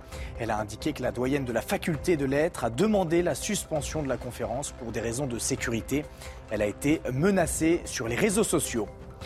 Les cours du pétrole brut ont retrouvé leur niveau d'avant-guerre en Ukraine, mais le prix du litre à la pompe, lui, ne baisse pas, ou alors pas aussi vite. La ministre de la Transition énergétique, Agnès Pannier-Runacher, a demandé aux distributeurs de baisser les prix du litre au plus vite pour suivre ces cours internationaux. Mais Michel-Édouard Leclerc a jugé gonflé que le gouvernement s'en prenne aux distributeurs, mais pas à Total Energy, qui, selon ses mots, engrange des milliards de bénéfices et n'est pas tenu de baisser ses prix. Et les défaillances d'entreprises poursuivent leur remontée en avril, selon la Banque de France. En un an, plus de 46 000 entreprises étaient en, défaillance, soit une hausse de 47,1%. Ces défaillances avaient fortement reculé lors de l'épidémie de Covid en raison des mesures de soutien prises par l'État. Nous avions commencé l'heure des pros hier soir par cette information et on va finir l'heure des pros euh, ce matin par cette même information. C'est Arman Soldin. C'est le monde du journalisme qui est, endeuillé. C'est un journaliste de l'AFP qui euh, a été tué hier après-midi en Ukraine, ce qui montre combien ce métier est euh, parfois cruel et, plus que cela. On, peut avoir évidemment une pensée pour sa famille et adresser toutes, nos condoléances, mais je voulais vous montrer une séquence qui est sur Twitter et qui montre euh, le travail que faisait Arman Soldin. Euh, il a été touché par une roquette russe hier alors qu'il était couché au sol pour euh, se protéger. Il faisait partie d'une équipe de cinq reporters de l'AFP. Les journalistes suivaient les soldats ukrainiens dans une localité proche de Bakhmut. Et voyez le travail qu'il faisait sur le terrain.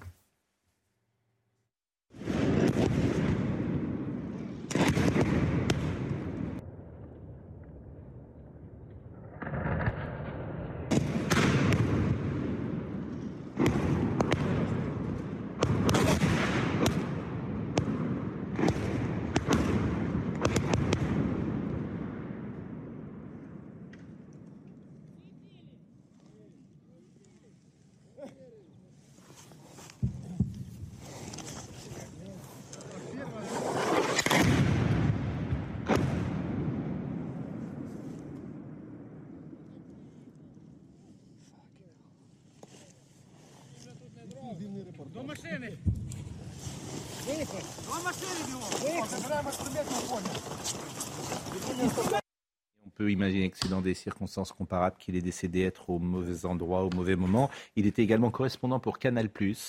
Il couvrait le football anglais euh, pour euh, notre chaîne. Donc, euh, évidemment, on aura une pensée pour lui et pour toute sa famille, comme je vous l'ai dit. Merci beaucoup ce matin d'être resté avec nous. à la réalisation, Nicolas Baillet, à la vision, Dominique Raymond, Thomas était au son. Merci à Marine Lançon, Florian Doré. Toutes ces émissions sont à retrouver sur cnews.fr. Dans une seconde, Jean-Marc Morandini. Et nous nous retrouverons ce soir pour l'heure des pros, deuxième édition. À tout à l'heure.